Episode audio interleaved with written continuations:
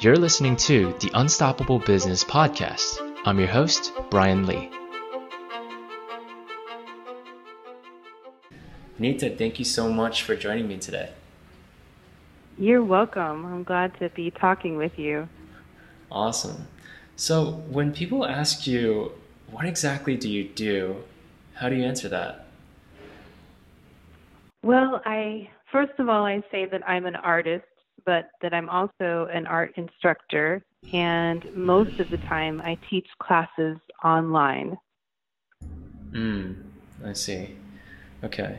And like, how did this journey start? Like, uh, can you take me back to the day when you decided to start teaching? Sure. I started teaching in person classes, just small art classes, probably about 15 years ago. And I just really enjoyed it.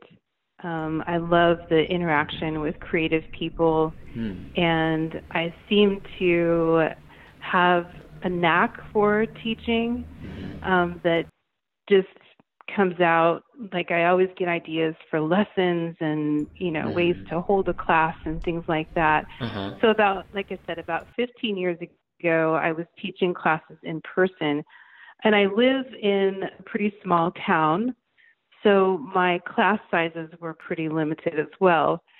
I also am interested in website design, so I um, started a, a website, and that's when I started thinking about being able to teach something online.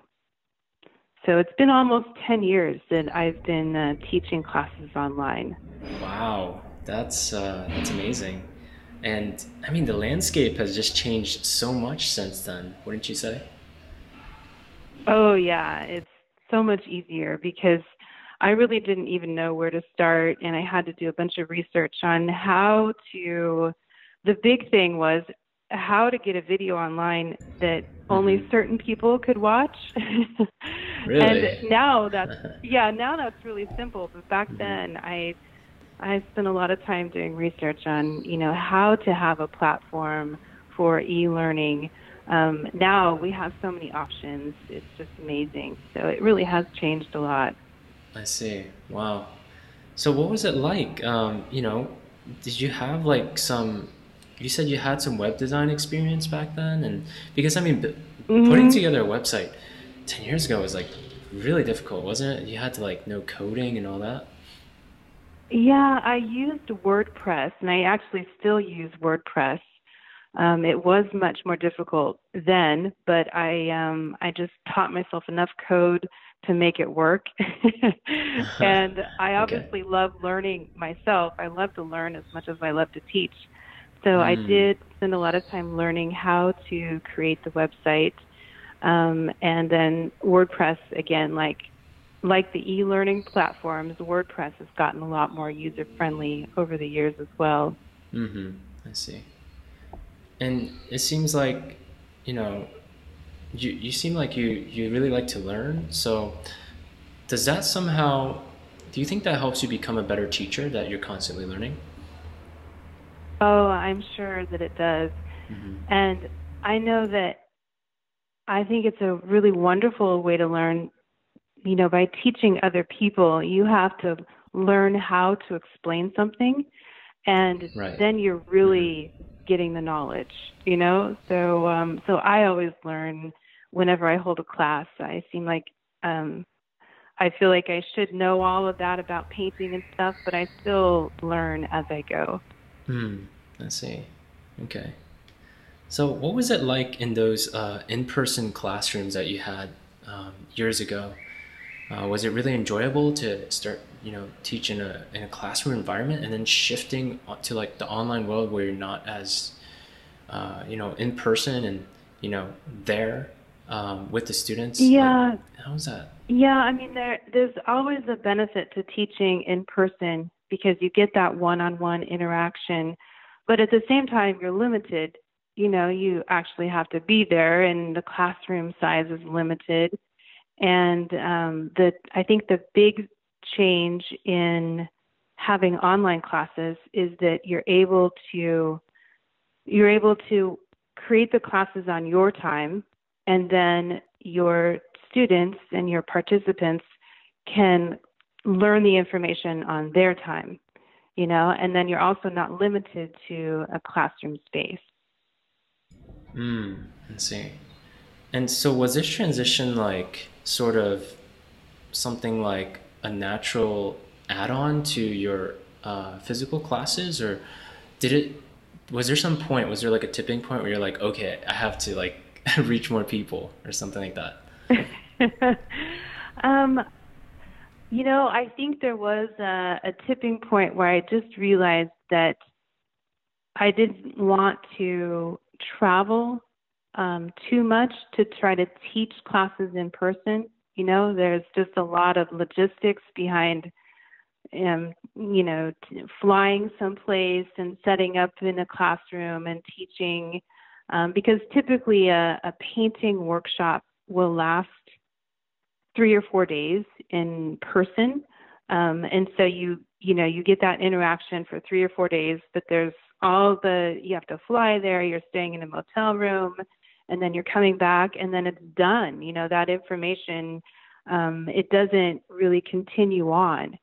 Whereas when you're teaching online, if you get a really good course, you can just continue using that content. So I do think there was a tipping point where I realized that I could reach a lot more people. Um, and at first, I had a really small but very loyal following of people. And it was very exciting to me to think about these people living on the East Coast, or you know, I had a person that is from uh, Sweden that's been with me for a long time through these classes, and I just started reaching more and more people, and uh, it's um, it's very inspiring to think about how your information can get, you know, you can help out somebody who's living in another country. And uh, Vanita, were you always in Oregon? Was that always home base for you, or yeah, yeah, that's always been home base for me. I love it here. Hmm, I see. And where did you have to travel to uh, during that time when you were doing workshops, like physical workshops? Well, mostly I just stayed within the state of Oregon. I did go down to California a couple of times. Um, and but most of my classes were just within driving distance, so there wasn't a lot of flying and stuff involved. But that's where I was heading to if I wanted to expand my business of uh, teaching art classes. You know, I would have had to travel a lot more. So it's just nice to have made that transition to where I can do it online. Oh, that must be really nice. And reaching people and so far as like Sweden. Was that was that surprising to you? Where you're like, oh wow, like I have a student from Sweden. Yeah, it was really surprising to me, um, and uh, and also that was you know that was about the time where YouTube was just becoming you know pretty darn popular. And mm-hmm. so I had a lot of people that were following me on YouTube as well. And I I was also surprised by the views and just the interaction. You know, people would uh, send me an email and tell me they watched my video and they loved my painting style and things mm-hmm. like that. So it it was um, it was really neat to see that happening. Wow, I see. And what about so you spoke about YouTube and uh, some other media platforms? It seems like you were using. Um, would you say it was difficult in the beginning to build an audience? I know you had a loyal following, but was it hard to sort of build that even more? Yeah, um, it was hard starting out. I actually think it might be harder now, starting out now, because there are so many more hmm. people teaching online. Um, but then on the same hand, people are more familiar with it you know. Right. So I was just very fortunate that I I started off with a pretty good following. I don't I can't really explain how people found me. Mm-hmm. Um, but once once people, you know, like I've I've had people that I feel like I I know them really well Mm-hmm. We've never actually met in person, but they've taken enough of my classes and we've corresponded. Um, I've done live video meetings with them and things like that. Um, so I don't, I don't really know, you know, for someone who's just starting out today, I couldn't really say if it's easier or more difficult now. Hmm, I see. Okay. And Venita, did you always know that you were gonna do this? Like this was going to be your art form and you know, as a little kid and you were like, I'm gonna be a painter. No, no, mm-hmm. I didn't. Um, I actually was a preschool teacher, oh, and um, and I started painting just as a hobby. And before long, I was teaching on a very small local level. Um, so I think maybe that preschool teaching experience helped me to know how to uh, uh-huh. teach a, in a classroom setting. Mm-hmm. And uh, and so I didn't have any plan for doing that at all. It just is something that happened. Um, I fell in love with watercolor painting, especially, and um, ever since then, it's just been a huge part of my life. Wow. So when did that transition happen from uh, when you found the passion for it? Um, you know, you're a preschool teacher, found a passion for watercolor, and then you decided that you were going to teach it. I would say, um, well, gosh, it's it's been about 20 years ago now. Hard to believe. Wow. But about 20 years ago, that's when it really started taking over, you know, and, and I just loved watercolor painting. Um, and then that's not too long after I started, I actually started teaching on a local level. I filled in for my teacher. wow. One of those little community classes. Uh-huh. The teacher was having some health issues, and she said, I need somebody to fill in. Do you think you can just oversee this classroom? And I said, Sure, I'll do that. And then before I knew it, I was uh, teaching my own classes. wow. Um, so did you get it right away? Like, you know, you know, on that first day of teaching, do you think you nailed it? Well, on the first day of teaching, I think I knew that I would continue that. Um, but at that point, I had no idea that it would go on to be an online process. Hmm, I see. Wow, incredible. How everything yeah. sort of flowed together, huh? Yeah, uh huh. So, uh, what's the project that's that you're working on right now that's most important to you? Right now, I am in the middle of creating a new course. It's a remake of one that I released several years ago. And um, for those of you that you know, for the listeners out there that are not really that familiar with painting, I'll just say really quickly that the color green in watercolor, like painting the landscape in watercolor where you have a mm-hmm. lot of green trees and green grass, mm. that can be pretty difficult. And so I am making a class that focuses on painting the landscape and especially focuses on the use of the color green in a painting. Hmm, I see. And what, yeah. what was the inspiration for this course, especially? Um, a lot of times, what I do is I listen to the people that have taken my classes, and I try to pinpoint what they're having difficulties with, and then I'll create a course that will hopefully address those issues. Hmm. Let's see. So you take in a lot of student feedback, like whatever they tell you, you're like, oh yeah. Uh, mm-hmm. Yeah, I think I think that is a huge benefit for anybody that's teaching online. Is you know listen to what your members are telling you. You know the people that have purchased your courses, just ask them questions. Hmm. Tell them you know tell them you'd like to know what are you struggling with. Um, you know what what would you like to learn? Um, I'm always asking them questions. and that way I know that I'm helping them out and not just working on a course that you know, it might be something that I'm interested in, but maybe it's not going to really fit their needs. Mm-hmm. I see. Are you an expert or course creator trying to monetize your online course?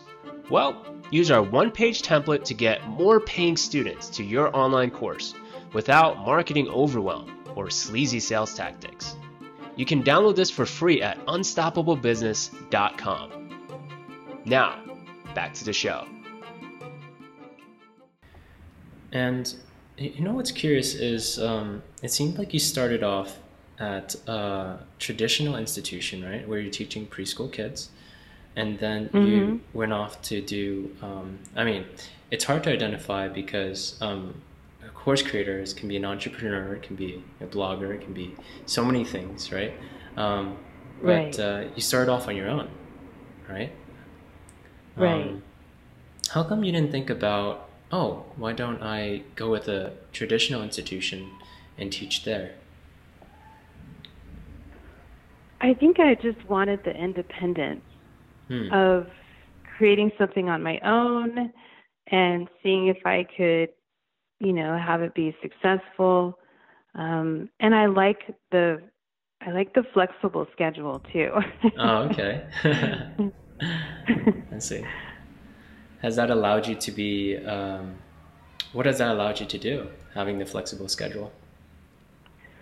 Well, um, my kids are now grown, but mm-hmm. you know, when they were when I started out, they were still at home, and so having that flexible work schedule was really great for the family. Mm-hmm. Um, and then once you start on a flexible work schedule, you don't really want to give it up.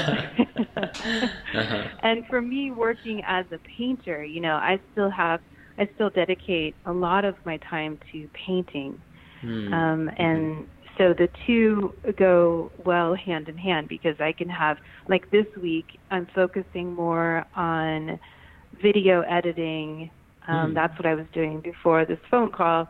Mm-hmm. And I can be more, you know, at the computer doing the video editing. But then last week I was more focused on painting, and I barely even sat down at the computer all week long. Mm-hmm. So it's really nice to have that flexibility so that I can allow time for my art, but then also have time where I'm doing the more tech technical part of mm. uh, creating a course because it takes a lot of time. You know, that right. is the one drawback. If you're going to create a really good quality course, mm-hmm. it takes a lot of time to do all of that. Really? Mm-hmm. Um, oh yeah, you know the planning, and then you've got to film and then mm-hmm. you have to edit and uh, and I'm working on you know creating the captions and a transcript and things like that. So it mm. takes some time, but then once it's done, it's done, and then you can you know continue to use that course mm-hmm. online. So that is that's a huge benefit. Hmm.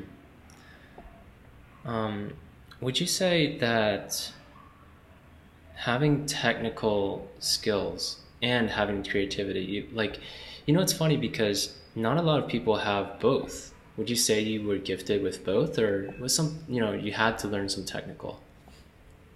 Yeah, um, I I've always been that way, where I like to go back and forth between doing something that's purely creative and then doing something that's more technical. Hmm. So I do mm-hmm. I do think I have a pretty good balance of that. Um, but there are times where I really have to force myself to sit down and and get into more of the technical stuff. Right. I'd rather rather just be painting, but I know that you know that's um that's only part of my process. Mhm. I see. Okay. So it's it was like something that you you said, "Oh, I have to do this in order to make this work, right? How to to get the flexibility right. and to get my courses out there." Right. Mhm. Hmm. Um, so, was there a certain game-changing moment for you? Like, um, you know, one day you woke up and you're like, "Yes, you know, like this is it." Hmm. I I'm trying to think about that. I mm-hmm. I think that my process wasn't my process evolved a little more slowly than that. So I, okay. I can't really think yeah. of a moment where I mm-hmm. said, "Oh man, this is it." You know, I I just I started off so such a subtle transition into the online world that um I, I don't think there was one moment like that. I see. So it was more of a gradual process. Yeah, just a gradual process. And that's probably how it is for a lot of course creators. You know, you see your you see your email list building a little bit at a time, your social following building a little bit at a time. Um, for me, I've never had huge numbers. I think the key component for me is to have that loyal following, you know, to where I I'm am really connecting with the people that have taken my courses. Hmm, I see. And how do you best, um, you know, develop that relationship with your audience? I have a private Facebook group that is, you know, it's set up just for the people who have taken my classes. Um, that's a pretty good way to connect with them. I also, within that private Facebook group, I'll do live videos that's just for that group. And I won't post those videos anywhere else. So they know that they're just getting some free content from me that mm. is for their mm. eyes only. Um, right. And then I also will connect with them through email. Um, a couple of them have my cell number so they can text me if they have a question. Wow. Um, so those are those are the main ways that I've connected with them. Hmm. Has it ever become overwhelming to manage such a big audience? Well, my audience has never been that big. Probably the largest enrollment I've had at one time has been about 200 people.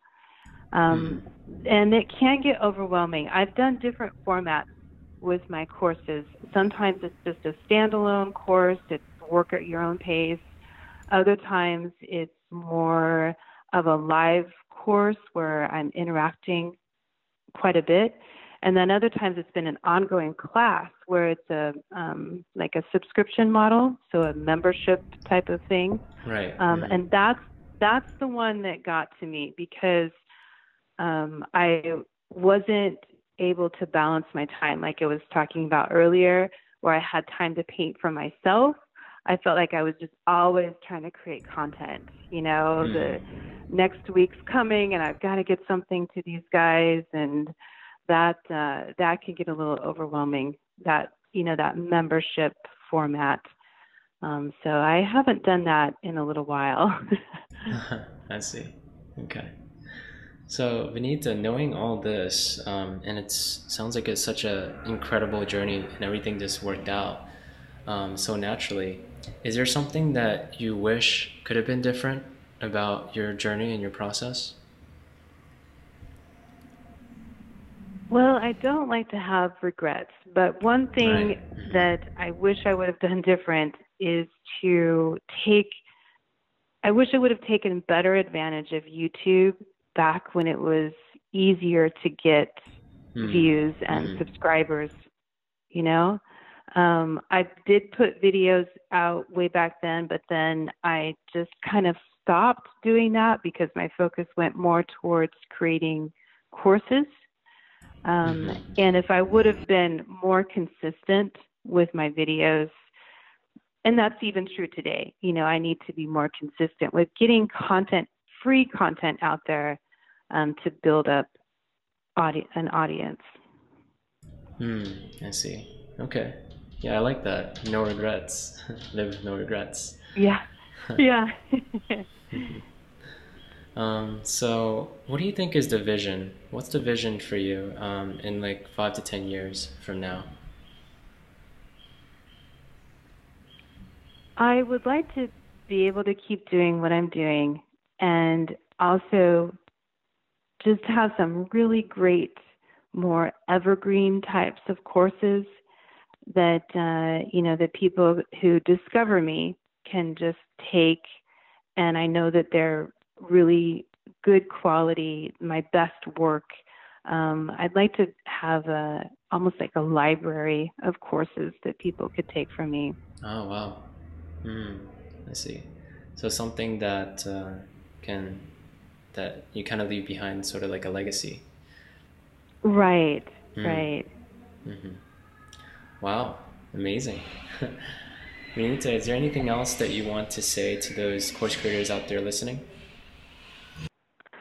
Um, I think as far as advice, I would just say to go and above and beyond for your students and your customers mm-hmm.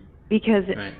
the the amount of courses available today have increased so much in the last few years. So when someone really makes the effort and purchases your course, they should just be thrilled with with the quality of it. Mm, I see. And I know I know I set I set myself a pretty high standard and I think that other course creators I think that's just a good goal for them as well.